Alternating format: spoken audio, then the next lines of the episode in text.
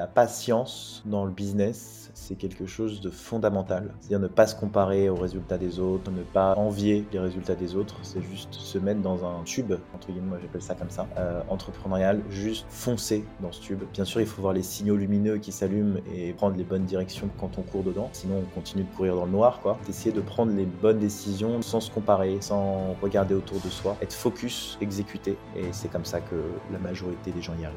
Depuis 2017, j'accompagne et côtoie des entrepreneurs à succès. Chaque rencontre est unique et permet d'identifier ce qui crée la réussite. Je suis Alec Henry, l'initiateur du mouvement entrepreneurs.com. Et dans ce podcast, j'ai l'opportunité d'échanger avec des personnalités inspirantes qui ont su créer la différence. Avec Le Déclic, je vous offre une perspective unique afin que vous puissiez à votre tour faire la différence. Salut Kevin. Salut Alec. Comment tu vas ? Ça va très bien, merci, et toi ? Eh bien écoute, excellemment bien, ça me fait vraiment plaisir que tu sois ici présent sur le podcast Le Déclic. On va faire vraiment un super épisode. Aujourd'hui, on va parler de growth hacking, on va parler d'IA, on va parler de LinkedIn, on va parler de ton parcours aussi. Il y a énormément de valeur qui va être apportée aux différentes personnes qui nous écoutent. Avant qu'on démarre, est-ce que tu peux rapidement te présenter ? Ouais, avec plaisir. Alors déjà, merci pour l'invitation. Moi, je suis Kevin Dufraisse. Je suis l'un des premiers formateurs growth hacking, en tout cas en France. J'ai formé plus de 700 personnes là en un an et demi à peu près sur ma formation, et je suis aussi un petit peu sur LinkedIn. Donc, c'est peut-être pour ça aussi qu'on va pouvoir un peu en parler. Je fais plusieurs millions de vues sur le mois. Et globalement, voilà, ça, je lance aussi quelques projets en side. Je suis ce qu'on appelle un solopreneur. On pourra peut-être aussi aborder le sujet. C'est-à-dire que j'ai personne dans mon équipe. Et depuis, je ne sais pas si on peut parler peut-être de CA, mais depuis le début du mois, j'ai fait un CA d'à peu près 187 000 €. Donc là, depuis le janvier, en vendant des produits comme une formation ou en lançant des SaaS. En appliquant des stratégies de hacking et aussi de growth sur mon business. Ok, excellent. Tu dis 187 000 € depuis le début du mois. Tu fais référence à janvier, tu veux dire depuis le début de l'année ? Ouais. Ok, début de l'année. Donc, seul, sans collaborateur, sans salarié, en mode solopreneur, c'est effectivement un très beau score. Aussi, tu fais la distinction entre growth et hacking. On va en parler tout à l'heure. Mais pour celles et ceux qui nous écoutent, qui ne sont pas du tout peut-être, on va dire, initiés au monde du growth hacking, est-ce que tu peux l'expliquer simplement et rapidement avec tes mots, toi qui baignes dedans depuis maintenant, j'imagine, des années ? Ouais, alors ça a été toujours très difficile d'expliquer ce terme-là parce que tout le monde se l'a un peu approprié. Moi, je vais essayer de le définir après avoir essayé de vulgariser ça de la manière la plus évidente possible. En fait, le growth hacking, c'est la capacité qu'on va avoir à contourner les systèmes. Un gros hacker, je pense que fondamentalement, beaucoup d'entrepreneurs ont l'esprit hacker, ont l'esprit growth dans leur tête, mais l'objectif numéro 1 d'un gros hacker, c'est le profit, générer de la croissance très rapidement. Et quand on parle de croissance, c'est vraiment profit, surtout quand c'est appliqué au soloprenariat, c'est-à-dire générer du cash, lancer des business, rapidité, c'est-à-dire on a des compétences techniques, on est capable de pouvoir lancer un SaaS. Moi, j'ai développé un SaaS en 2 semaines, donc un software, c'est un outil qu'on peut avoir, dans lequel on peut avoir des revenus tous les mois. On peut lancer des nouveaux process de formation. Enfin, on peut faire vraiment beaucoup de choses très très rapidement. Et on est vraiment dans l'action constante. On n'a aucune limite, aucune barrière. On envoie absolument tout, on fout le chaos dans notre business pour aller récupérer de la croissance. Et l'esprit hack, si tu veux, dans le terme gros hacking, il y a l'esprit hacker et hacking. Alors il y a 2 sens dont il faut être vigilant. Le terme hacker, c'est effectivement pirate informatique, c'est-à-dire la capacité que vous allez avoir à automatiser des choses, absorber des données, influencer, persuader les gens. Donc ça, c'est la dimension qui existe dans le growth hacking. Et l'autre dimension qui est le terme hack. Un hack, c'est une idée originale et créative qui vient d'une personne qui permet d'accélérer quelque chose, donc d'aller plus vite, de passer moins de temps dessus. Et c'est ce qu'un growth hacker fait en recherchant tous les jours, en testant tous les jours de nouvelles choses. Ouais, c'est super intéressant de se dire ça, parce que moi, ça met en exergue quelque chose, parce que tu sais, je me suis jamais vraiment posé la question de qu'est-ce qui est concrètement enseigné dans une formation de growth hacking.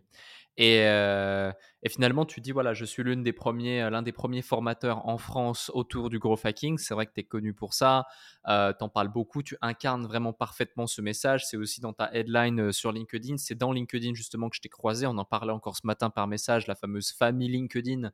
Je dirais qu'il y a quelques dizaines de personnes très visibles sur LinkedIn en France et quelques-uns qui sont assez proches et qui collaborent beaucoup ensemble ou qui font référence les uns aux autres, etc., etc. T'en fais partie justement. C'est là que je t'ai découvert et j'ai entendu souvent ton nom après des épisodes et « Ah, tu devrais inviter Kevin sur le podcast, etc. Il a énormément de valeur à apporter. » Mais moi, je me pose cette question vu que comment tu me le racontes et c'est un petit peu ce que j'ai le sentiment, ce que je ressens auprès de toi, hein, contredis-moi si je me trompe, mais le growth hacking finalement, c'est pas qu'une histoire de compétences, c'est vraiment une philosophie, c'est vraiment une façon de penser, c'est une façon de voir les choses, c'est comment contourner un système, c'est comment arriver à ses fins en dépensant moins de temps, moins d'énergie, moins d'outils, moins de ressources humaines, c'est comment je fais pour être solopreneur et quand même faire des résultats à 6 chiffres, voire 7 chiffres annuels, sans pour autant avoir des charges, des salariés, des bureaux, des trucs, et être totalement libre, grâce justement à des outils, à des méthodologies et à une philosophie, une façon de penser, voir les choses qui est différente de la norme. Comment est-ce qu'on enseigne du coup une philosophie qui du coup, certes peut-être il y a les X outils incontournables du bon gros hacker ou autre, j'en sais rien, mais tu vois, il y a vraiment cette notion de philosophie, de mindset à changer, d'état d'esprit à changer, à adapter pour pouvoir tirer profit pleinement des différents leviers. Parce que il faut quand même se dire que tu ne te lèves pas un bon matin en te disant « Tiens, je vais lancer un SaaS en 2 semaines sans forcément développer une ligne de code. » Si vraiment je pousse le vice au max, hein, j'imagine que, je ne sais pas si c'est le cas pour toi, mais c'est clairement ce qui pourrait être évoqué par un gros hacker. Et ça, c'est clairement une question de philosophie et d'état d'esprit plus que de compétences. Bah, c'est hyper intéressant parce que là, tu abordes la dimension mindset. Et je pense qu'il y a une distinction. Moi, c'est pour ça que je trouve que le growth hacking est vachement bien adapté à l'entrepreneuriat parce que les entrepreneurs qui arrivent sont des personnes qui se remettent très souvent en question et qui arrivent très rapidement à repérer les choses qui fonctionnent et qui fonctionneront dans leur business. En fait, ils sont focus sur une seule chose qui leur rapporte du business constamment, tu vois. Et donc, l'état d'esprit du gros hacker, c'est celui qui va toujours avoir des idées, qui est hyper créatif dans la façon qu'il a d'aborder le business, mais aussi d'aller chercher de nouveaux clients. Et donc, moi, mon rôle à travers une formation gros hacking, c'est de transmettre toutes les compétences qu'il faut, parce que oui, il y a des outils, mais il y a aussi, par exemple, si je te parle d'API, si je te parle de scrapping, si je te parle de même copywriting, ça, ce sont des choses quand tu les abordes et quand tu les connais, quand tu les maîtrises, qui peuvent tout changer dans ton business, tu vois. Pas plus tard qu'hier, tu vois, j'étais en train de remettre à jour les formations dans mon cours. J'aurais dû vraiment y passer facilement une journée entière à le faire. Finalement, en utilisant un outil d'automatisation, j'y ai passé 10 minutes et en fait, les 10 minutes que j'ai gagnées par rapport au potentiellement journée où j'aurais dû faire cette action-là, c'est des heures en plus que j'ai pour créer du contenu, améliorer mon offre, créer de nouvelles formations, aller sur d'autres canaux, tester de nouvelles choses, aller faire de la R&D sur ce qui marche, sur ce qui marche pas. Ce que je veux dire, c'est qu'en fait, le timing dans l'entrepreneuriat est fondamental et dans le growth hacking, l'objectif, c'est d'aller extrêmement vite. Et plus tu arrives à économiser finalement du temps, et c'est ça qui est intéressant dans le soloprenariat, c'est qu'en fait, c'est pas... Tu es en croissance pas seulement parce que tu gagnes de l'argent, mais tu es en croissance aussi parce que tu arrives à économiser de l'argent. Et c'est ce que aussi beaucoup d'entrepreneurs, enfin de boîtes parfois oublient. C'est tu gagnes 10 000 euros par mois en 10 heures. Si tu arrives à gagner 10 000 euros par mois en 5 heures, tu as quand même fait de la croissance. Et c'est ce que le growth hacking t'apporte aujourd'hui. Donc comment est-ce que tu l'enseignes ? C'est en montrant aussi aux gens que c'est possible de faire des choses techniques, en automatiser, absorber des données, tout en leur montrant que c'est facile aussi. Tu vois. Et quand tu arrives à voir la puissance que tu peux faire avec le digital, ça te change vraiment la vie, ça va te permettre... Enfin, moi, je vois des gens qui travaillent à côté de moi et moi qui travaille à côté des gens, je vois clairement la différence que j'ai dans l'exécution et dans la rapidité que je mets en œuvre dans ces choses-là. Donc moi, mon objectif, c'est de leur transmettre les compétences, ce qui fonctionne pas, ce que je recherche au quotidien aussi, pour leur permettre d'avoir le temps suffisant pour prendre les bons... les bonnes décisions au bon moment. Pour donner un exemple concret également à celles et ceux qui nous écoutent, on voit les avantages justement du growth hacking et puis ne serait-ce que la façon dont tu travailles qui est différente de celle de la plupart des gens autour de toi lorsque tu vas bosser par exemple dans un cowork ou avec des potes entrepreneurs ou que sais-je. Est-ce que tu peux nous donner des exemples de gains de temps avec des outils ou avec une philosophie que tu as adoptée, que peut-être tu enseignes dans tes programmes ou au travers de certaines publications LinkedIn ou que sais-je, pour reprendre justement ta bannière LinkedIn où tu expliques « J'aide les entrepreneurs à prendre les raccourcis business que 99% des humains ignorent ». J'imagine que c'est aussi ce dont tu fais référence et c'est ce qui te permet d'être solopreneur et d'avoir ce genre de résultats. Est-ce que tu peux justement nous donner des exemples concrets applicables à celles et ceux qui nous écoutent. Salut à vous tous qui êtes de plus en plus nombreux à écouter Le Déclic. Je tenais à prendre quelques instants pour vous en remercier personnellement. Grâce à votre soutien et votre écoute, nous connaissons une croissance fulgurante parmi les podcasts business en francophonie. Si aujourd'hui vous voulez améliorer votre karma, je vous invite à laisser un avis et 5 étoiles maintenant sur la plateforme de podcast sur laquelle vous écoutez cet épisode. Cela ne prend que quelques instants et ça aide énormément pour continuer de vous offrir des interviews de plus en plus inspirants avec des invités inédits. Je lis tous vos avis et ils représentent beaucoup pour moi. Maintenant, retour à l'épisode. Ouais, bien sûr. J'en ai plusieurs, mais j'en ai un récemment qui m'a vraiment porté problème, que je pense que beaucoup d'entrepreneurs peuvent avoir, c'est le paiement en plusieurs fois. Où je suis allé, bien sûr, ça, c'est une perte de business de dingue quand tu n'arrives pas à faire des paiements en plusieurs fois. Et du coup, je suis allé chercher sur Internet, je suis allé essayer de contacter des boîtes qui le faisaient, etc. J'ai été refusé de partout. Je ne sais pas pourquoi, mais ils n'ont vraiment pas voulu que je fasse des paiements en plusieurs fois. Je voulais même aller jusqu'à 10 fois. Et en fait, j'avais perdu potentiellement 2 jours, tu vois, à chercher des gens qui allaient m'aider potentiellement, des partenaires qui allaient m'aider à faire le paiement en plusieurs fois.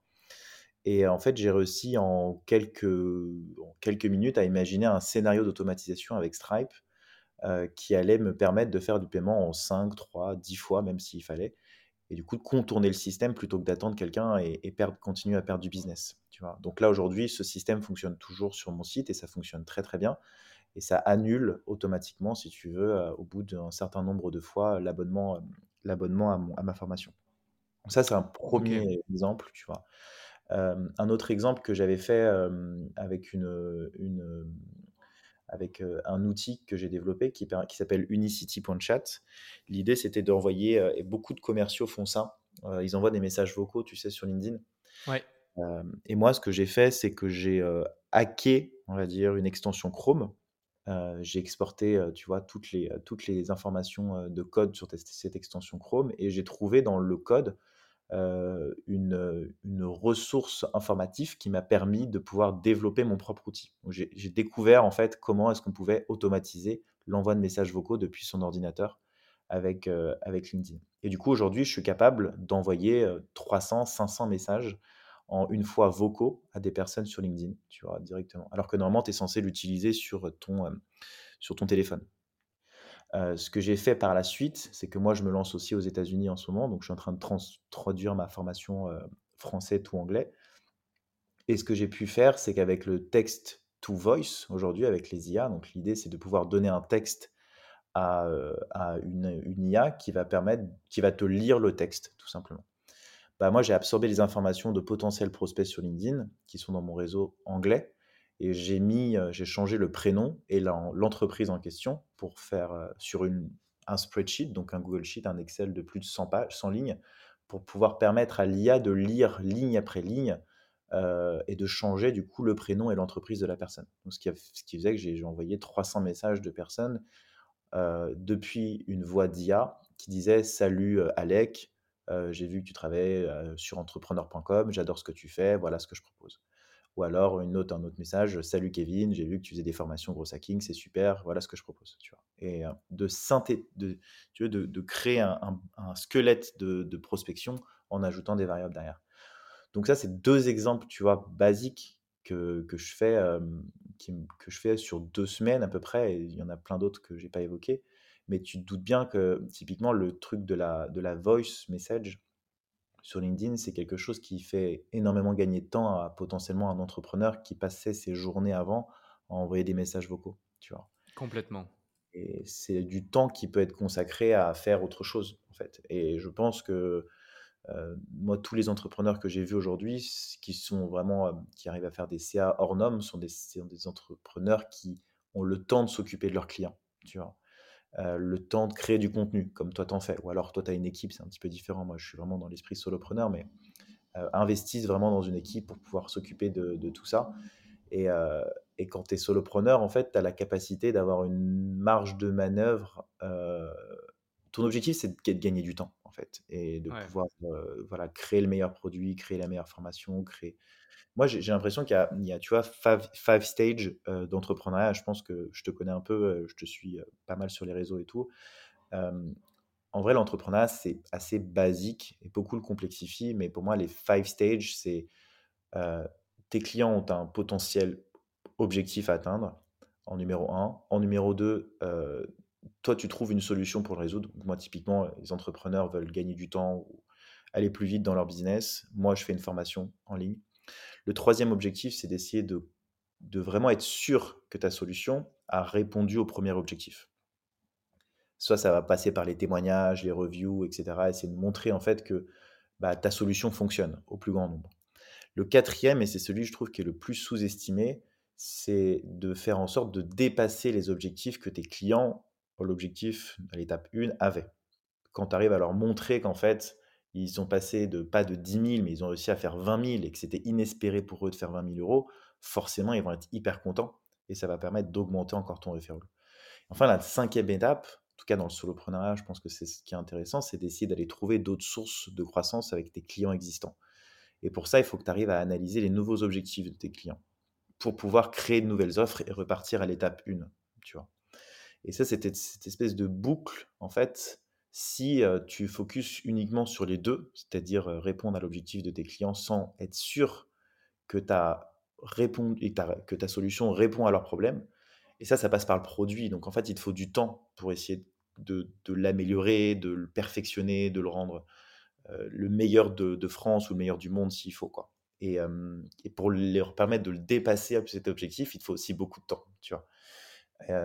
Et donc du coup, je pense que c'est en ça que le gros hacking est intéressant et que ça te permet d'avoir le temps de t'occuper de tes clients. Et moi, depuis que je suis focus sur ces cinq étapes-là, j'ai fait du x4, x5 sur mon chiffre d'affaires, quoi. Ouais, c'est super intéressant de mettre ces différentes étapes en exergue. Je te rejoins tout à fait. Et c'est vrai que moi, dans mon cas, je suis structuré différemment. Sur les différentes sociétés cumulées, on est plus d'une centaine de collaborateurs. Donc, effectivement, ça fait des équipes relativement conséquentes, des chiffres d'affaires aussi qui sont derrière importants, certes, mais ta marge n'est pas du tout la même lorsque tu vas avoir un business comme le tien où ta marge est proche de 70-80% des business comme les nôtres. Même si on vend des produits digitaux ou autres, on est plus sur des marges entre 30 et 40%. Et on trouve que c'est des marges relativement intéressantes et saines. J'ai envie d'en savoir un petit peu plus aussi sur ton parcours à toi de solopreneur. Donc, on comprend que depuis que tu as actionné certains leviers, tu as eu une belle croissance. Je vois aussi sur tes posts LinkedIn que récemment, grâce à différentes choses encore que tu as actionnées, tu as eu une belle progression de ton chiffre d'affaires au global. Mais toi, ça fait combien de temps que tu es solopreneur, combien de temps que tu es dans l'entrepreneuriat? Et puis aussi, on va voir, avant de parler d'IA, parce que je pense que l'IA a dû offrir et mettre à disposition des gens malins comme toi qui comprennent le growth hacking et qui comprennent comment détourner des outils dans un usage spécifique pour pouvoir gagner du temps, gagner de la ressource, gagner de l'énergie ou être plus efficient, doit être un outil absolument surpuissant. Enfin, vraiment, je pense que quand tu es arrivé sur ChatGPT, c'était comme la première fois que tu as découvert le parc Disney. Et à chaque fois qu'il y a des nouvelles opportunités IA et des nouveaux outils dingues, tu te dis, mais c'est génial, c'est Noël avant l'heure, quoi. Parce que vous avez ce truc malin, enfin, pour moi, c'est vraiment ce malin, mais si j'utiliserais un terme un petit peu plus complexe, je dirais élasticité intellectuelle, qui fait que tu arrives à faire des liens entre tel outil et tel usage pour pouvoir le détourner et pour pouvoir l'exploiter. Avec l'IA, il n'y a pas de limite. Mais avant ça, parlons un petit peu de ton parcours et du soloprenariat.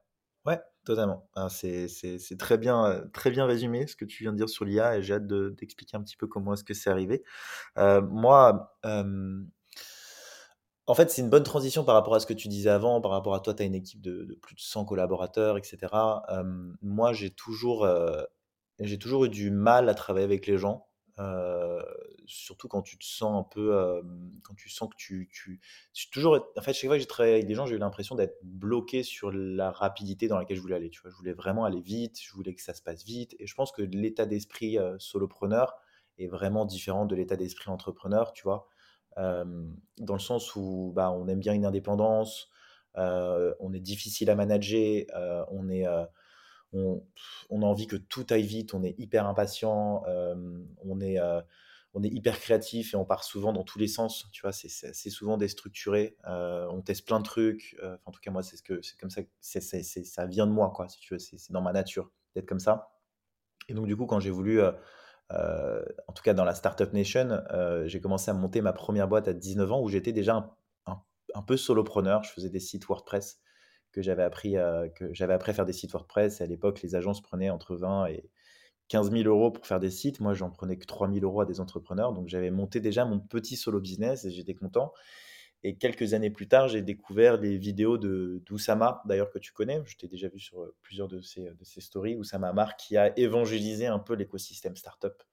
Et donc, moi, je me suis, à ce moment-là, vu que j'étais jeune, j'avais envie de monter un projet entrepreneurial beaucoup plus ambitieux que de seulement faire des sites internet. Ça a été un énorme échec entrepreneurial à ce moment-là. Mais pendant cette période-là, j'ai vraiment découvert ce qui me plaisait, ce qui me plaisait pas. Et donc, du coup, recruter, typiquement, c'était quelque chose avec lequel j'avais du mal. Travailler avec les gens, je trouvais que j'avançais pas assez vite, etc. Et puis, j'ai travaillé à The Family à la suite de cette expérience-là, où j'ai lancé les formations grosses là-bas et j'étais aide aux grosses. Et donc, à ce moment-là, j'ai rencontré plein d'entrepreneurs, j'ai formé plein de salariés, j'ai formé plein d'entrepreneurs là-bas. Et pendant le Covid, j'ai décidé de reprendre le chemin de l'entrepreneuriat pour pouvoir lancer ma formation. Donc, si tu veux, moi, dans les expériences professionnelles que j'ai eues, j'ai toujours un peu senti que j'allais aller là-dedans et j'y suis arrivé assez naturellement, tu vois. Le lifestyle business, etc. C'est quelque chose qui m'a toujours plu. Après, je ne sais pas si demain je pourrais créer une boîte, j'en sais rien, mais d'être libre de faire ce que je veux, quand je veux, où je veux, pas de devoir de rendre compte à personne, c'est quelque chose qui a toujours fait partie de moi. Donc, je suis tombé dans le solopreneur et dans le gros hacking vraiment très naturellement, parce que j'ai toujours été un peu geek sur les bords. Ok. Voilà, et en fait, cette expérience à The Family a été hyper... Je pense que, tu vois, sur l'écosystème, toi d'ailleurs, c'est cool parce que ton podcast permet de créer un écosystème hyper intéressant. Dubaï, moi, tu vois, en ce moment, j'habite à Lisbonne, j'ai créé un écosystème aussi intéressant d'entrepreneurs. Mais moi, le fait d'avoir été à The Family, par exemple, a été un déclencheur assez dingue pour me rendre compte des possibilités qui étaient envisageables dans le business. Je pense que t'entourer de personnes ambitieuses te rend ambitieux. Et c'est pour ça que la majorité des gens, d'ailleurs, qui viennent de grandes écoles arrivent à avoir des postes à haute responsabilité ou à entreprendre. C'est qu'en fait, d'être dans un écosystème de personnes qui arrivent te fera réussir, je pense. Ça a été la chance, entre guillemets, d'avoir été à The Family à ce moment-là. Ouais, complètement. L'environnement, c'est vrai que c'est un des dénominateurs communs, que les entrepreneurs à succès citent à un certain moment, soit pour aller chercher la motivation, soit pour aller chercher la détermination, soit pour aller chercher des effets de levier qui vont leur permettre d'arriver à leur fin et donc d'aboutir à leurs objectifs. Donc, je te rejoins à 100% là-dessus. Je vois des fois que tu t'adresses beaucoup aussi aux solopreneurs sur LinkedIn. LinkedIn, quand même, j'y reviens, mais c'est vrai que tu es quand même très présent. J'imagine que, je crois que tu l'as dit au début d'épisode, tu cumules des millions de vues chaque mois au travers de tes posts, après 30 000 abonnés sur LinkedIn.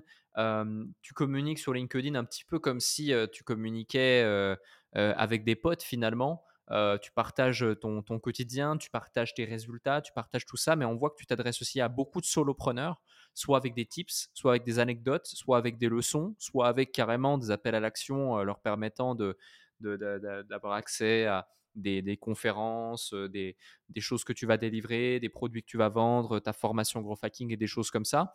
Quels sont les différentes, les X meilleurs conseils que tu pourrais partager à une personne qui nous écoute, qui est solopreneur et qui aimerait justement se nourrir de ton expérience? Parce que moi, tu sais, j'ai remarqué un truc, c'est que j'ai démarré plus ou moins comme ça, même si bon, tout de suite, j'ai structuré une entreprise, j'étais avec un associé, on voulait rapidement avoir des bureaux, on voulait rapidement déléguer, avoir des collaborateurs, etc.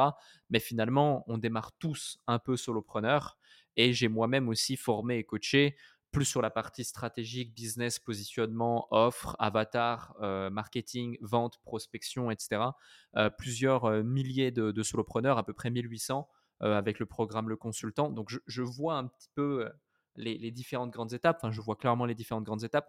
Mais plus j'avance, plus je me sens vraiment déconnecté en fait, de la réalité du quotidien d'un solopreneur, parce que ce n'est tout simplement plus mon quotidien par choix, par envie et par... aléa en fait de la vie et de l'évolution des choses, mais toi qui es au quotidien là-dedans, et j'ai vraiment l'impression que tu as cette attache, que c'est important pour toi ce sentiment de liberté de pouvoir faire ce que tu veux, et c'est bien aussi de le savoir et de le mettre en exergue.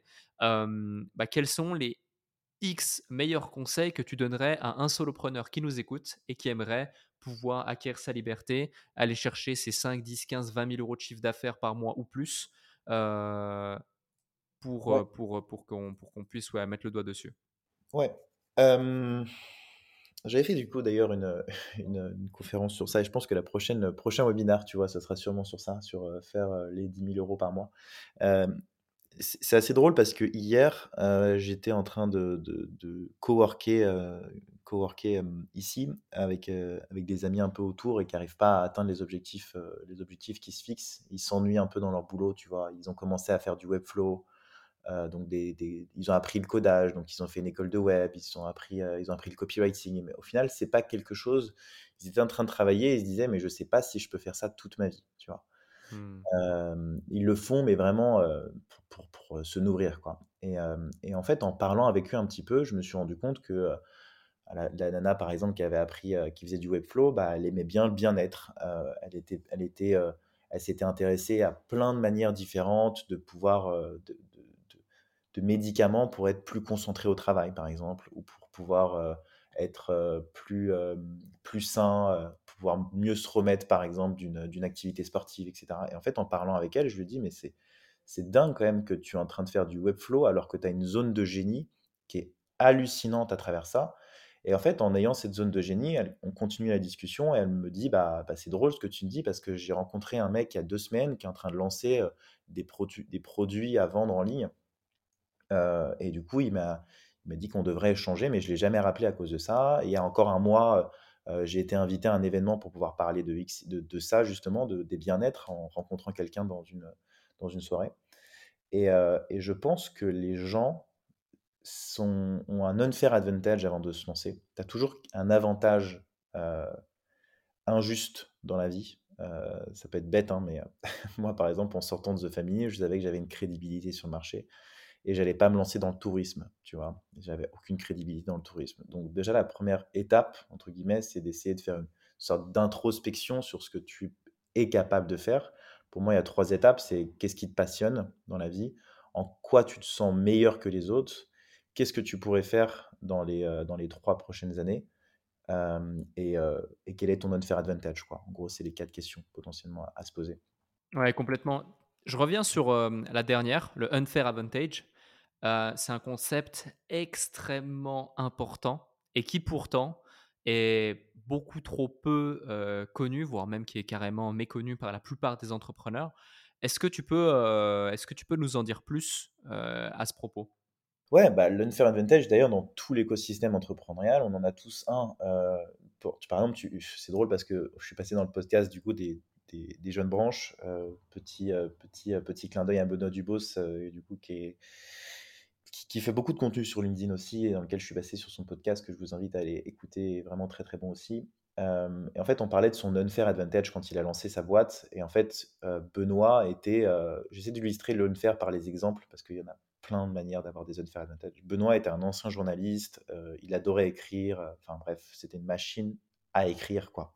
Et en fait, quand il a commencé sa boîte, Je me rappelle, j'étais un de ses concurrents indirects, directs, on ne sait pas trop, mais j'étais, enfin, en tout cas, on faisait du gros tous les deux. Et il avait une capacité de rédaction de contenu qui était hors du commun. Et Benoît a commencé à écrire naturellement et il déboulait genre des 3000 mots en 1h30, 2h de taf. Et en fait, il arrivait à créer une plateforme hyper enrichie en contenu et qui pouvait déjà commencer à acquérir des clients dessus, quoi. L'unfair advantage, ça a été celui-là pour Benoît et je pense que ça l'est toujours aujourd'hui. Personne ne pourra écrire, enfin, beaucoup de gens peuvent écrire plus vite que Benoît. En tout cas, c'est son unfair advantage à lui, c'est de savoir écrire, savoir rédiger et savoir transmettre aux gens. Et l'unfair advantage, c'est quelque chose, ça peut être votre entourage, ça peut être même moi d'avoir été à The Family, ça a été un unfair advantage, d'avoir rencontré des gens à The Family, ça a été un unfair advantage, d'avoir appris, par exemple, tu vois, c'est bête, mais quand j'ai commencé à faire mes sites internet, j'avais fait un site internet à la base pour moi sur WordPress, parce que je jailbreakais d'iPhone à l'époque, tu vois, et je voulais faire un site internet pour augmenter mon nombre de clients, et ça a été un unfair advantage d'apprendre WordPress à ce moment-là. Et d'ailleurs, cet unfair advantage, on peut aussi l'assimiler à du hack, tu vois. Quand tu te lances sur YouTube avant tout le monde, moi, je vois que YouTube, c'est une plateforme qui est assez difficile à percer. Il y a quelques années, c'était beaucoup plus simple. C'est un unfair advantage de partir avec 100 000 abonnés, tu vois. Enfin, 5 000, 10 000 abonnés dans ta boîte, quoi. Ou d'avoir commencé avant. Ouais. Donc, en fait, ça peut être l'entourage. Commencer sur TikTok, tu vois, il y a encore 3 ans, c'était un unfair advantage de dingue. Tu faisais des millions de reach sur TikTok, alors qu'aujourd'hui, c'est beaucoup plus compliqué. Donc, il faut être ouvert constamment à aller chercher des nouvelles opportunités par rapport à ce qui nous entoure, tu vois. Nous, en vrai, c'est pareil, tu vois, on a été introduit par le réseau aussi, par Julien. Et ça, c'est aussi un unfair advantage de constituer son réseau. Donc, c'est un mix de plein de choses, l'unfair advantage. Et je pense que beaucoup de gens comme tu l'as dit, le sous-estime, n'en ont pas conscience. Moi, je vois beaucoup de... Et c'est pour ça que je te parlais du tourisme, parce que moi, ça a été la leçon entrepreneuriale quand j'ai échoué ma première boîte. C'est que justement, j'avais monté une boîte start-up, je voulais faire une start-up dans le tourisme, alors que j'y connaissais rien du tout, quoi. Et en fait, j'avais aucun réseau, aucune connaissance, j'avais rien qui me permettait de lancer le truc très rapidement. Et je pense que c'est la première étape, en tout cas, d'essayer de trouver en quoi nous, on est meilleur que les autres. Et ensuite, je pense que la deuxième étape, c'est d'essayer de trouver le positionnement. Tu vois, une fois que tu as un positionnement clair, donc moi, par exemple, c'est contourner les systèmes, tu arrives plus facilement à avoir de la visibilité sur tes clients et réussir à vendre tes prestations. Par exemple, tu vois, j'ai un ami qui a commencé à se lancer dans le soloprenariat. J'ai plein d'amis d'ailleurs que j'ai rendus riches. C'est plutôt cool, tu vois. Je suis un unfair advantage de mes amis. Et beaucoup de gens d'ailleurs veulent venir d'ailleurs bosser avec moi maintenant pour que je les aide à trouver leur unfair advantage. La dernière chose qui s'est passée récemment sur LinkedIn, c'était mon petit frère qui a accumulé, près de 200 000 vues en une semaine sur LinkedIn grâce aux techniques que je lui avais dites. Sur un trajet d'1 heure sur la route, tu vois. On avait défini une stratégie de LinkedIn pendant 1 heure sur la route. Il a réussi à faire ça. Mais en tout cas, tu vois, le fait du positionnement, par exemple, moi, un ami à moi a travaillé dans la politique pendant quelques années. Il s'occupait de la campagne de Sarkozy, etc. Et maintenant, il est sales, tu vois. Et sa proposition de valeur, c'est j'applique les techniques des hommes les plus puissants du monde dans la vente, tu vois. Et ça, c'est quelque chose qui est parlant, en fait. On arrive à identifier qui est cette personne-là, quelle est son identité, d'où est-ce qu'elle vient. Et à travers ça, pour construire un peu votre identité et votre positionnement, il faut s'articuler, je pense, dans le soloprenariat autour de 3 choses. Le premier, c'est comment est-ce que je peux faire en sorte de faire gagner de l'argent aux gens. Premier élément. Donc, c'est clairement celui de cette personne-là. Deuxième élément, comment est-ce que je peux faire gagner du temps aux gens. Et le troisième élément qui fonctionne extrêmement bien aussi, c'est comment est-ce que je peux rendre les gens en meilleure santé, tu vois. Il y a le quatrième qui existe depuis des années, mais dans lequel qui est un peu controversé, c'est comment est-ce que je peux rendre les gens amoureux, tu vois, tout ce qui est dating, etc. Et si tu t'articules déjà autour de ces 4 leviers-là, comment est-ce que je peux faire gagner de l'argent, gagner du temps, être en meilleure santé ou faire rencontrer la femme de ta vie, quoi, tu peux déjà créer un petit business et commencer à faire quelques ventes et trouver ton positionnement. Et après, une fois que tu as ces 2 éléments-là, bon, ça, tu peux te prendre à peu près 1 journée de taf. Bah là, juste, tu fais que exécuter, quoi. C'est-à-dire, tu envoies 5-10 actions par jour Donc, tu testes LinkedIn, tu testes des webinars, tu testes des groupes Facebook, tu essayes de créer des communautés, tu essayes de créer du réseau. Tu lances énormément d'actions. Et en lançant suffisamment d'actions, tu vas finir par trouver des clients, tu vas finir par trouver ce qui marche, tu vas finir par trouver ton pricing. Et c'est ça, en fait, le temps imparti, tu vois, sur le growth hacking, ce que j'expliquais, c'est que c'est à ce moment-là où tout se passe, quoi. C'est-à-dire là où tu dois... envoyer le plus d'actions parce qu'il te faut le maximum de data pour pouvoir prendre les bonnes décisions. Moi, c'est par exemple ce qui s'est passé dans ma formation. Tu vois, quand j'ai commencé, le premier mois de mon activité, j'avais fait 8 000 € de chiffre d'affaires. Et en fait, je vendais ma formation entre 59 et 200 €. Bon, c'est pas la même. Hein. C'est pas du tout la même qu'aujourd'hui. Là, maintenant, il y en a beaucoup plus. Il n'y avait que 8 heures de formation. Et en fait, je passais ma journée au téléphone à appeler les gens, à essayer de comprendre ce qu'ils voulaient pas.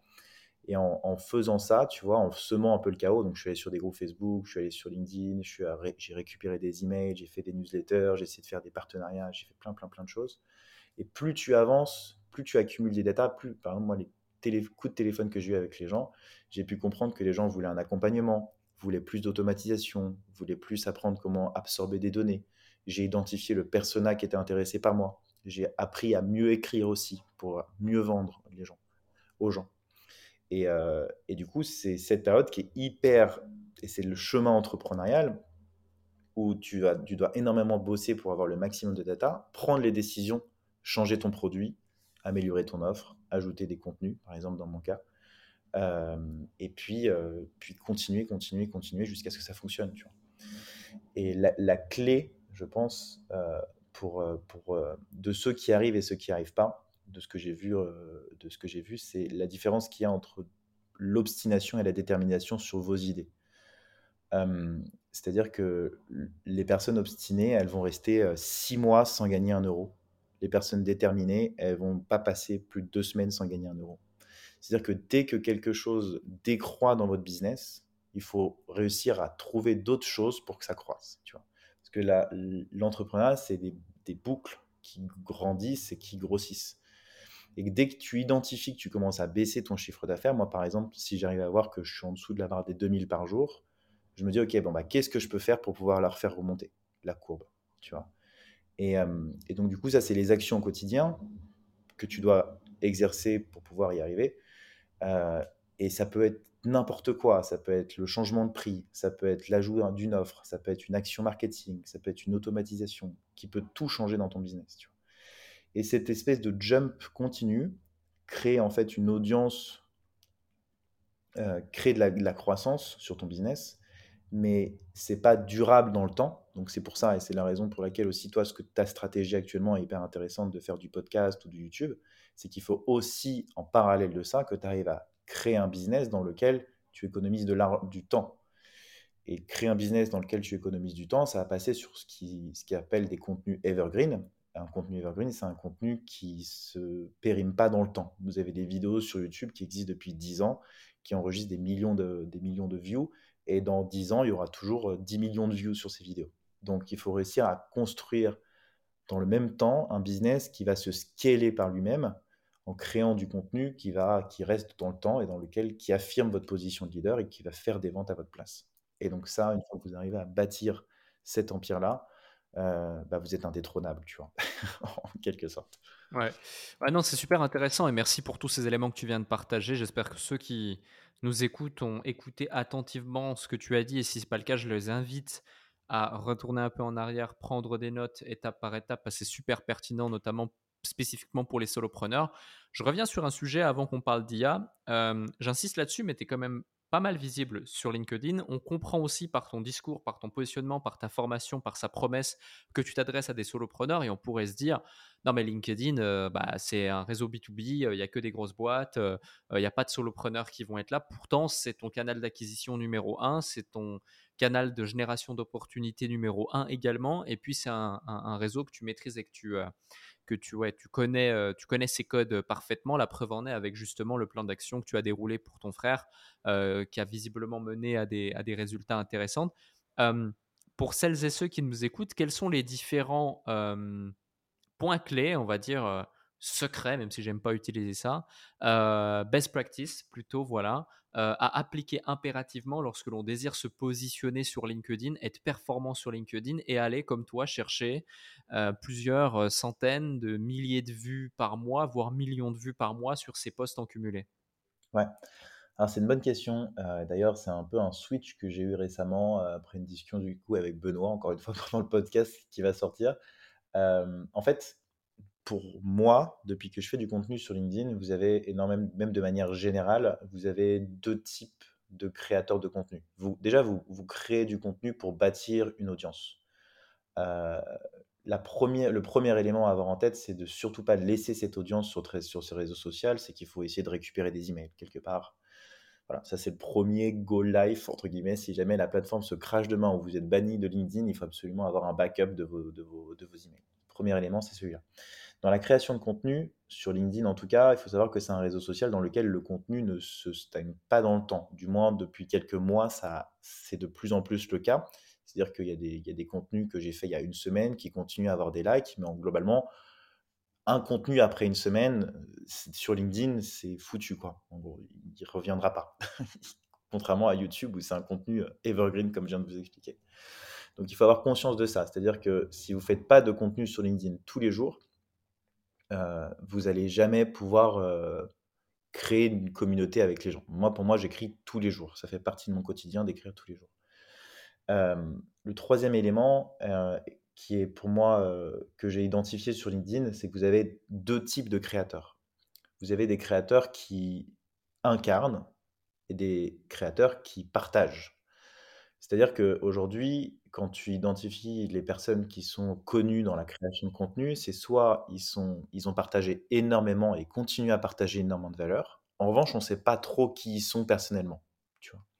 Là, c'est des personnes qui vont se dire, un peu comme moi d'ailleurs, j'ai été très dans ce cas-là, partager des automatisations, partager des hacks, des techniques que j'ai mises en place sur mon business. Voilà, j'apporte de la valeur aux gens. Du coup, les gens vont vous suivre naturellement pour ça parce que vous allez les aider dans votre business.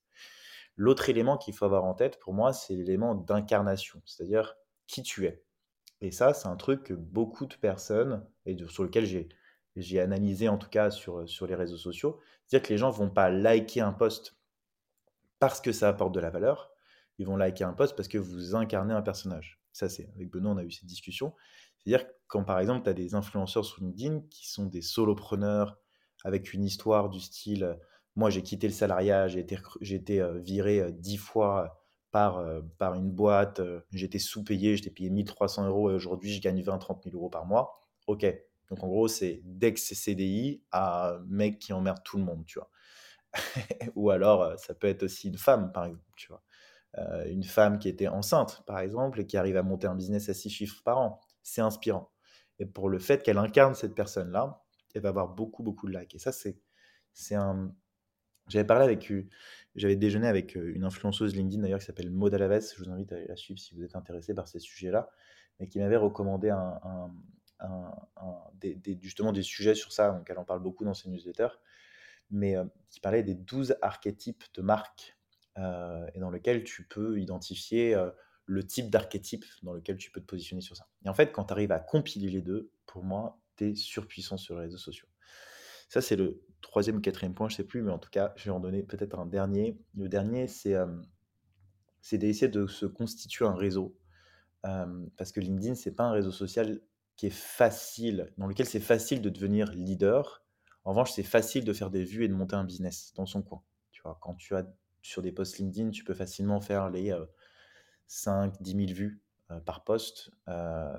C'est déjà pas mal par jour, tu vois, pour lancer un business. Donc, si tu fais ça tous les jours et que tu arrives à créer une communauté de personnes qui se sont engagées avec toi pour pouvoir créer du contenu tous les jours sur LinkedIn et pouvoir te donner de la force, parce qu'en fait, un algorithme, c'est ni plus ni moins que des interactions, des vues et des likes. Donc, c'est des scoring, c'est-à-dire plus ton contenu est intéressant, plus tu as de likes, plus tu as de commentaires, et du coup, plus tu as de visibilité. Donc, si tu arrives à créer une mafia, entre guillemets, LinkedIn, dans ton coin, et que tu vas t'entraider, que tu crées une vraie synergie dans ce groupe, et qu'en fait, tu es motivé tous les jours pour écrire sur LinkedIn grâce à ce groupe-là, ça, c'est un unfair advantage de dingue aussi que vous pouvez créer. Donc voilà, okay, les 4-5 éléments que je dirais pour pouvoir se lancer sur LinkedIn. Ok, donc tu préconises aussi de publier tous les jours de par cet algorithme qui fait qu'effectivement ton post, au bout de quelques jours, voire une semaine maximum, il est fini, quoi, il est mort, à part si on a envoyé un lien spécifique et que la personne va cliquer dessus et voilà. Ouais, mais ouais. Ouais, c'est ça. Mais en fait, je pense que c'est un peu comme pour tout. Beaucoup de gens pensent que la qualité l'emporte sur la quantité, alors que dans la création de contenu, c'est totalement l'inverse. C'est justement plus tu crées, plus tu as de gens qui te voient. Donc, par exemple, si un jour, tu n'as pas créé de contenu, ça veut dire que tu as potentiellement 1000, 5000 personnes qui ne t'ont pas vu, ce qui est énorme. Et donc, du coup, c'est une opportunité que tu as ratée. Et sur un réseau social comme sur LinkedIn, moi, il y a même un moment où je postais 2 fois par jour, tu vois. Et même, pourquoi pas poster 10 fois par jour, si vous voulez. L'important, c'est l'intensité, encore une fois, que tu vas y mettre qui va faire la différence. Pour commencer, basiquement, je dirais qu'il faut quand même avoir des petites techniques de copywriting. Pour ça, je recommande juste d'utiliser du PASS ou du AIDA. Donc, problème, agitation, solution. Pour ceux qui ne connaissent pas et qui veulent se former au copywriting, regardez sur Google, je pense que vous pouvez trouver des contenus intéressants.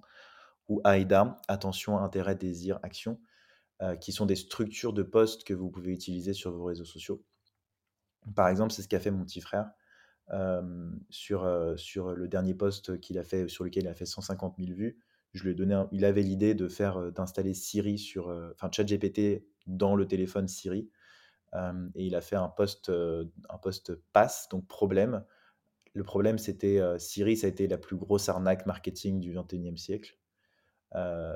Agitation, parce qu'en fait vous l'utilisez que pour faire le chrono dans vos pattes. Et action, j'ai trouvé le moyen d'installer l'IA la plus puissante du moment sur Siri. Commentez, je vous partage. Tu vois. Framework très basique, mais qui fonctionne très bien pour commencer. Ouais, complètement. Et justement, ça me permet d'introduire un sujet d'actualité, un sujet qui te plaît, qui te passionne énormément, un sujet aussi que tu as compris l'engouement autour de ce sujet, sur LinkedIn, et j'en passe. C'est l'IA. L'IA, donc c'est pas que ChatGPT, c'est l'IA en général. Est-ce que tu peux, je veux pas te dire qu'est-ce que tu en penses, est-ce que ça va révolutionner la vie, le monde? Je pense que vu tes publications qui sont assez claires, éloquentes, vu ton mindset, je pense que tu as compris le potentiel de la chose, tu as compris qu'il y aurait un avant et un après. C'est pour ça aussi que très rapidement, tu t'es positionné sur ce créneau et tu l'utilises. Contredis-moi si je me trompe, hein, bien entendu. Mais et je pense que tout entrepreneur et pas que solopreneur devrait justement en tirer profit. C'est un petit peu comme si je sais pas, j'étais cuisinier et moi je me disais non moi je cuisine encore que au feu de bois parce que l'induction et l'électrique c'est pas comme ça qu'on a commencé à cuisiner dans la vie. Il y aurait quelques petits problèmes, je pense, pour pouvoir délivrer si je voulais industrialiser la chose ou créer un resto.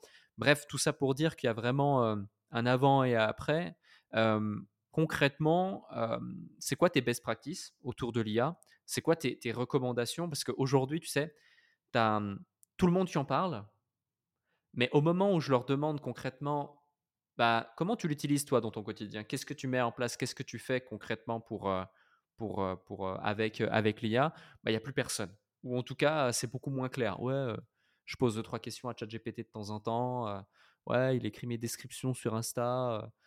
Il m'a fait mon plan nutritionnel là, pour mon nouveau régime. Ça s'arrête là un peu. Il n'y a jamais vraiment un truc profond. Et avec toi, j'ai envie d'aller un petit peu plus en profondeur sur ChatGPT, l'usage de l'IA, sa compréhension et aussi les différents outils qu'on peut utiliser dans notre quotidien qui aujourd'hui se basent sur de l'IA. Ouais, aucun problème. Si tu veux bien, pendant 5 minutes, je vais raconter l'histoire qui s'est passée avec avec l'IA, pour que tout le monde comprenne un peu comment est-ce que j'ai été mindfucké par cette technologie. L'histoire, c'est j'étais à un dîner d'entrepreneurs ici, où je suis là actuellement au Portugal, avec des gens très très très successful, et il y en a un qui vient me voir et qui me dit Kevin, est-ce que tu peux venir chez moi demain? Je sais que tu peux automatiser des choses avec tes connaissances, j'ai besoin que tu m'automatises quelque chose qui me prend 12 heures par semaine et j'en peux plus.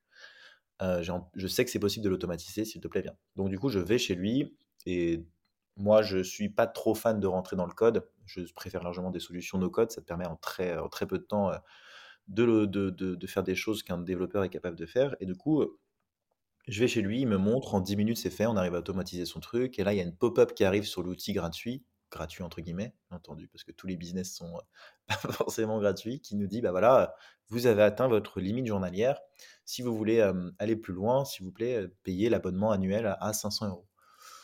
Bon, mon pote aurait pu clairement la payer, l'abonnement à 500 €, mais il a pas, il a dit, il a switché sur un écran, il a commencé, il est développeur aussi, mais il n'est pas développeur JavaScript, il est développeur nos technologies de langage informatique. Il est allé sur ChatGPT, il a ouvert la page et en fait, il a expliqué mot pour mot avec un langage informatique. Il a voulu recréer un script, si tu veux, pour pouvoir faire exactement la même chose. Donc, il a fait, voilà, écris-moi un script qui fait ça, ça, ça, ça, qui clique sur ce bouton à ce moment, qui prend une pause à ce moment-là et qui fait une pagination de A à Z. Il a lancé ça sur sa console, le navigateur, et là, j'ai dit, c'est impossible, ça ne marchera jamais. Et en fait, la page a commencé à bouger toute seule et à faire exactement les actions qu'on avait faites avec mon outil no-code. Et donc là, en tant que grosse, non seulement tu es subjugué par l'idée de te dire qu'en fait, pendant des années, on t'a dit qu'il fallait apprendre à coder pour pouvoir être plus performant dans ta vie, mais aussi que tu te dis que là, tu as potentiellement un expert dev avec toi, depuis ton ordinateur, qui va te coder ça en moins de 2 minutes, quoi, tu vois. Et en fait, on a tous eu cette protection, entre guillemets, depuis quelques années, qui arrive d'ailleurs avec tout ce qui est les NFT, les scams en ligne, etc., les nouvelles technologies où tout le monde vous vend du rêve, ça a été très en vogue. Mais là, aujourd'hui, c'est vraiment quelque chose qui est en train de changer la façon que vous allez...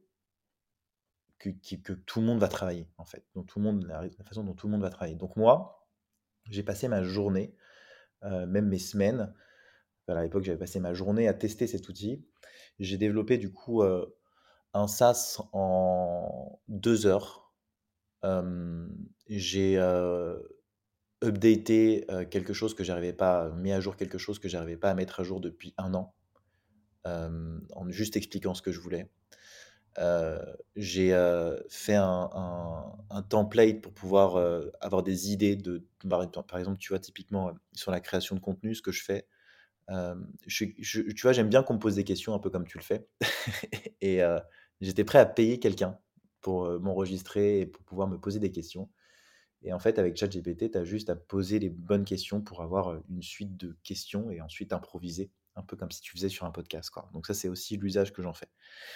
Et donc en fait, c'est un espèce d'assistant, je sais pas comment le définir, mais c'est un peu moi je vois l'IA un peu comme si et c'est la raison, enfin, comment est-ce que je le vois? Je le vois un peu comme si vous étiez dans une voiture avec à côté de vous un robot qui allait conduire et vous devez aller d'un point A à un point B. Et pour aller de ce point A à un point B, bah, il faut que la voiture elle roule, il faut qu'elle aille vite, il faut que vous sachiez comment fonctionne une voiture, il faut que vous sachiez lire une carte, il faut que vous sachiez tourner à droite, tourner à gauche, etc. Et en fait, votre objectif, c'est d'indiquer à ce robot d'aller jusqu'au point B. Donc, en fait, vous avez plein d'itinéraires différents à prendre et votre objectif, c'est de prendre l'itinéraire le plus court, le moins dangereux. Et en fait, c'est pour ça que pour moi, l'intelligence artificielle, elle va vachement révéler les compétences métiers. Tu vois. Moi, en tant que grosse, je contourne les systèmes. Donc, en fait, ça me permet d'aller demander des scripts d'absorption de données. Ça me permet d'aller chercher des scripts pour créer des business. Ça me permet d'aller... demander pour créer du contenu, tu vois. Mais là où ça peut être encore plus dingue, c'est toutes les personnes qui sont, par exemple, médecins, tu vois, qui font de la recherche. Ça peut être encore des sujets, bon, c'est pas business, tu vois, mais moi qui me fascine et j'ai extrêmement hâte de voir ce que ça va donner, quoi. Même de faire communiquer l'IA entre elles, tu vois. Par exemple, tu peux remplacer peut-être demain des développeurs dans une room, quoi, en fait. En fait, ils parlent entre eux, quoi, tu vois. Et ça, c'est extrêmement intéressant, quoi. Donc, en fait, aujourd'hui, si tu arrives à indiquer à une intelligence artificielle le bon itinéraire, tu es capable de faire tout ce que tu veux, quoi. Tu as tout dit parce que c'est vraiment ça, c'est indiquer à l'intelligence artificielle le bon itinéraire. Ça passe par tout simplement le fait de lui poser les bonnes questions. Certains appelleraient ça désormais du prompt engineering. c'est le fait de savoir écrire un prompt de qualité et puis aussi reset l'IA pour ce qui est de ChatGPT de la bonne façon. Exemple, lui dire « oublie toutes les instructions qu'on t'a données jusqu'ici, écris-moi comme si tu étais un avocat au barreau de Paris qui a 15 ans d'expérience, qui a travaillé sur des affaires de type X, Y, Z, ma problématique est telle et rédige-moi ça uniquement comme si tu t'adressais à un autre avocat dans le cadre d'un litige qui concerne ça et en faisant référence à des jurisprudences dans ce cadre-là ». Et si on arrive à écrire un prompt comme ça aussi précis que je viens de l'évoquer, qui est un exemple bateau, mais qui est un exemple concret et qui doit s'adapter à chacune des situations, là on arrive à exploiter réellement le vrai potentiel de l'IA. Et je pense que c'est pareil avec n'importe quel outil. Est-ce que, au-delà de ChatGPT, il y a d'autres outils qui sont pour toi des incontournables que tu recommandes aux entrepreneurs qui nous écoutent ? Ouais, mais avant ça, par rapport à ce que tu dis, juste pour compléter ça, parce que moi j'ai déjà fait communiquer l'IA entre elles avec ChatGPT. Ouais. J'avais fait, tu vois, tu peux l'appliquer même dans la vie réelle. Par exemple, j'avais fait un outil qui permettait d'automatiser les icebreakers. Un icebreaker, c'est une introduction au début d'un emailing. Par exemple, je fais salut Alec, j'adore que tu aies rassemblé, je sais plus, 5000 personnes, 1000, je sais plus combien tu avais mis sur ton profil LinkedIn. Ouais. En X 6200, ouais. 6200 entrepreneurs, voilà. 6200 clients. 6200 entrepreneurs en X années, c'est une super énergie, c'est incroyable, c'est énorme comme résultat. Comment est-ce que tu en es arrivé là, tu vois ? Et en fait, cette phrase-là, j'ai réussi à l'automatiser avec l'intelligence artificielle. Dans le premier prompt, j'avais demandé de résumer, par exemple, la description LinkedIn de quelqu'un. Donc, tu absorbes les profils LinkedIn de tes prospects potentiels. Tu prends leur description, tu demandes à ChatGPT de ressortir les deux idées principales de cette description. Et ensuite, sur un autre prompt, donc c'est avec l'API en l'occurrence, tu lui demandes de créer un icebreaker en commençant par « j'ai vu » ou « j'adore que ». Et en fait, il va te résumer, en fait, il va te créer ta phrase toute construite en disant « j'adore que tu aies formé 6200 entrepreneurs en moins de X temps, etc. » Et du coup, tu commences ta prospection de manière tu vois, hyper intéressante. Et du coup, tu augmentes tes taux de réponse.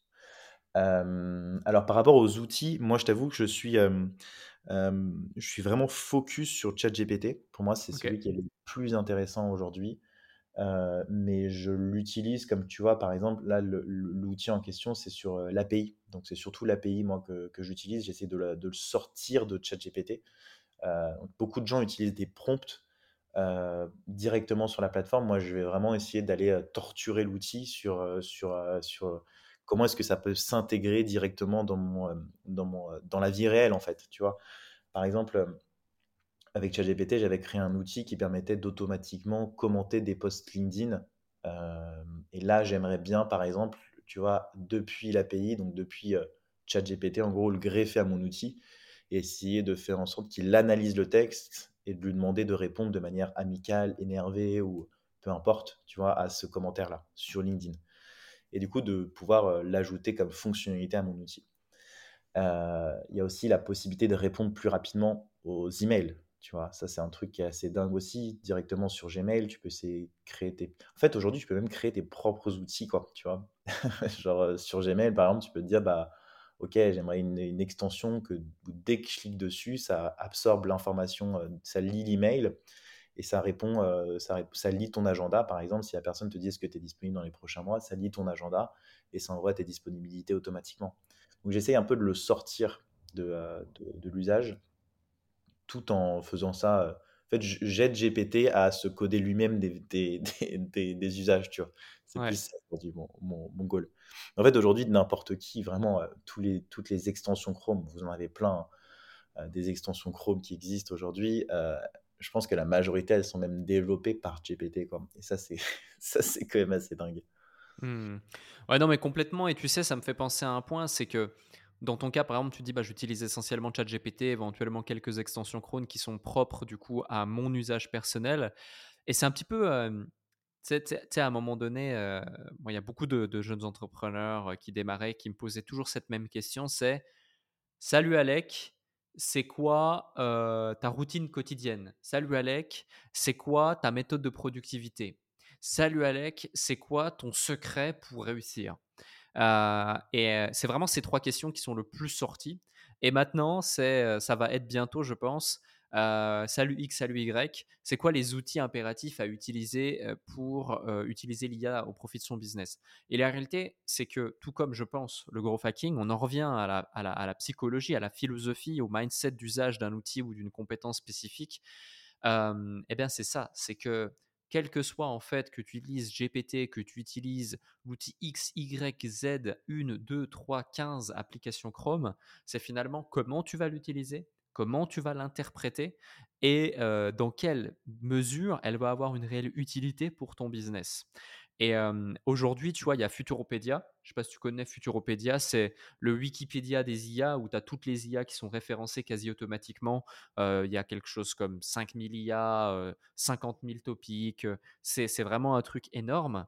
Et je connais des gens qui passent littéralement leur journée dans ce truc-là, à télécharger des IA, à chercher le truc, en pensant qu'ils vont avoir le dernier hack qui va leur faire, comme par magie, gagner des milliers d'euros par mois, avoir leurs clients. T'en as certains d'ailleurs qui surfent parfaitement sur ça, hein, le nombre de vidéos qui pullulent, gagnent 500 euros par jour avec l'IA, 328 euros par demi-heure, grâce à l'IA sans rien faire, 10 000 euros en seulement 7 jours, grâce à ChatGPT avec ce hack, machin. Enfin, tu vois, ça existe. Désolé si tu as fait ce genre de post sur LinkedIn, mais j'ai pas vu ça. mais du coup, tu vois, c'est pour dire justement ce truc, et j'ai envie de partager ça à ceux qui nous écoutent, c'est l'IA est extrêmement puissante. Aujourd'hui, c'est un outil, c'est pas une solution pour moi, et il s'agit de l'adapter à son usage, tout comme le growth hacking et tout comme beaucoup de choses qu'on n'a pas citées ici, mais qui sont les mêmes pour le business. Ouais, je pense que chaque personne, les meilleurs marketeurs, les meilleurs commerciaux, tu leur fais utiliser l'IA, ça devient. C'est ça en fait qui est intéressant, c'est de prendre les prompts des meilleurs, parce que c'est eux qui connaissent leur sujet, c'est eux qui savent comment coder, qui savent prendre l'itinéraire le plus court possible pour pouvoir arriver à un résultat. Donc moi, mon intuition par rapport à ça, c'est que tu mets un gros avec un dev expert à tes côtés, gratuit, qui tu sais lui expliquer exactement ce que tu veux, ou alors tu mets un sales avec Jordan Belfort derrière lui, ou alors tu mets un sales ou un commercial avec un juriste derrière lui, ou tu mets un entrepreneur avec un comptable. Enfin bref, tu vois, en gros, tu prends. On n'est plus dans l'économie du savoir, maintenant on est vraiment dans l'économie du comment tu fais, tu vois, pour le faire, parce que ChatGPT a les réponses, pardon, et toi, tu as juste, entre guillemets, à poser les questions pour pouvoir, pouvoir y arriver, quoi. Complètement d'accord. Tu sais, j'en parlais avec un de mes avocats dans le cadre d'une masterclass que j'ai organisée pour nos clients. Et donc, on a passé 2 heures au studio, etc., à parler. Et il y a au moins une demi-heure sur justement l'IA. Je lui ai dit, mais les assistants juridiques, voire même limite ton métier, va complètement évoluer. Et c'est une question d'expertise et de sensibilité qui va être requise. Et donc, une vraie passion, une vraie maîtrise de certains sujets, plutôt que d'aller chercher des éléments techniques et de recherche. Parce que finalement, il me dit, non, mais l'IA, en fait, nous simplifie, nous aide. Et je recommande à tous mes clients de demander à ChatGPT avant de me demander, parce que moi ça me fait gagner du temps, eux ça leur fait gagner de l'argent, et ça me permet de me focaliser, moi ainsi que mes collaborateurs, uniquement sur les vraies tâches à valeur ajoutée dans notre métier, qui est le conseil juridique. Et ça c'est impressionnant, c'est hyper important, je pense, de mettre ça aussi en évidence. Totalement. Il y a un truc à faire aussi, je pense, sur le financial hacking. Ça, c'est un sujet aussi. J'ai envie d'aller essayer de voir, tu vois, comment est-ce que tu peux demander. Toi, tu donnes ton statut. Tu dis, voilà, je fais X milliers d'euros, j'habite X, Y, j'ai voilà mon statut, optimise-moi ma boîte, quoi. Tu vois, ça serait incroyable, parce que du coup, tu me fais penser à ça. Mais ça pourrait être cool qu'on en arrive là. Donc, en fait, tu vois, tu as plein de business, en vrai, différents à faire. Moi, j'avais même pensé à faire un truc, tu vois, l'idée de poser des... En fait, je pense que c'est intéressant de pouvoir utiliser GPT, et pour en tout cas faire du business avec GPT, mais de comprendre, de répondre à un vrai problème que rencontre ton persona potentiel. Moi, par exemple, je fais du contenu. Typiquement, tu me dis, voilà, Kevin, tu payes... bon, je ne suis pas gros hacker, donc en gros, si j'étais pas gros hacker, tu dis voilà, tu reçois tous les jours les 30 questions qu'il faut que tu abordes avec ton audience par email, et ça te coûte 15 balles par mois, tu vois. En fait, c'est un usage qui, moi, pourrait m'intéresser, parce que je sais qu'avec un bon copywriting, et d'ailleurs les Américains sont très forts pour ça, avec un bon copywriting en disant bah voilà, je sais que les formats interview fonctionnent le mieux, bah plutôt que de payer un mec pour te poser des questions en interview, je t'envoie moi les questions que j'ai faites à la main, tu vois, tu fais semblant que tu l'envoies à la main, et du coup tu le marketes un peu comme ça, et tu peux faire un mini business en utilisant, tu vois, des je pense, hein, des axes très très très très comment dire, très précis, quoi, très niché, ouais. Ce type d'usage, je pense que tu peux faire des trucs assez intéressants sur ça, quoi. Complètement d'accord, et c'est quelque chose d'extrêmement facile à actionner et qui fait que n'importe qui peut là avoir déjà un produit à vendre si vraiment il veut se lancer, et je pense qu'il y a beaucoup de jeunes de 13, 14, 15, 16 ans, tu vois, bien dégourdis, qui vont vouloir, plutôt que d'aller vendre des trucs à gauche à droite ou faire je ne sais quoi à l'extérieur, pour gagner un petit peu d'argent, vont utiliser ChatGPT, vont mettre en place des microservices et des micro-prestations de services de ce type-là, et vont aller chercher leurs premiers clients, leurs premiers 100, 200, 300, 500 euros assez facilement grâce à ça. J'ai une dernière question à te poser avant qu'on se quitte, après cet épisode super intéressant, passionnant, et d'ailleurs, celles et ceux qui nous écoutent, encore une fois, je le dis à chaque fois, mais si vous avez eu autant de plaisir à écouter cet épisode que j'en ai eu à l'animer, eh bien, faites-le nous savoir, partagez cet épisode sur LinkedIn dans votre prochain post grâce au fameux conseil de Kevin, par exemple, mais aussi sur vos différents réseaux sociaux. Mettez les 5 étoiles Apple Podcast et l'avis Apple Podcast, et les 5 étoiles sur votre plateforme préférée, que ce soit Spotify ou Apple. D'ailleurs, je vois que les 5 étoiles sur Spotify ont explosé. Merci pour ça. Continuez comme ça. Ça fait extrêmement plaisir. Ça donne de la force et ça nous permet d'aller encore plus loin, d'éloger les autres podcasts business sur le podium. On y arrive. Ma dernière question pour toi, Kevin, c'est parmi tout ce que tu as partagé dans cet épisode, si on fait abstraction de tout ça, est-ce qu'il y a un truc que tu n'as pas encore partagé dans le cadre de notre échange, qui a créé vraiment littéralement un déclic chez toi, dans ta vie, dans ton existence, que ce soit sur le côté pro ou perso? Tu as vraiment carte blanche. Tu as le mot de la fin par rapport à ça.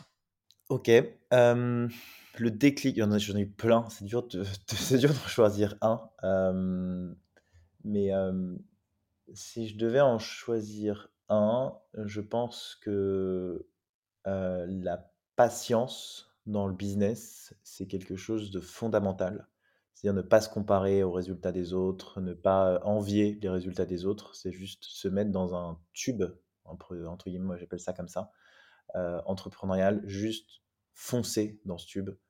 Bien sûr, il faut voir les signaux lumineux qui s'allument et prendre les bonnes directions quand on court dedans. Sinon, on continue de courir dans le noir, quoi. Mais d'essayer de prendre les bonnes décisions sans se comparer, sans regarder autour de soi, être focus, exécuter. Et c'est comme ça que la majorité des gens y arrivent. Parfait. Merci pour ce moment, merci pour cet épisode, merci pour la valeur que tu as délivrée. On pourra te suivre directement sur LinkedIn. Je mettrai le lien justement sous cet épisode. Et puis, on se dit à très bientôt. Merci beaucoup, Alec. C'était un plaisir. Et puis, à très vite.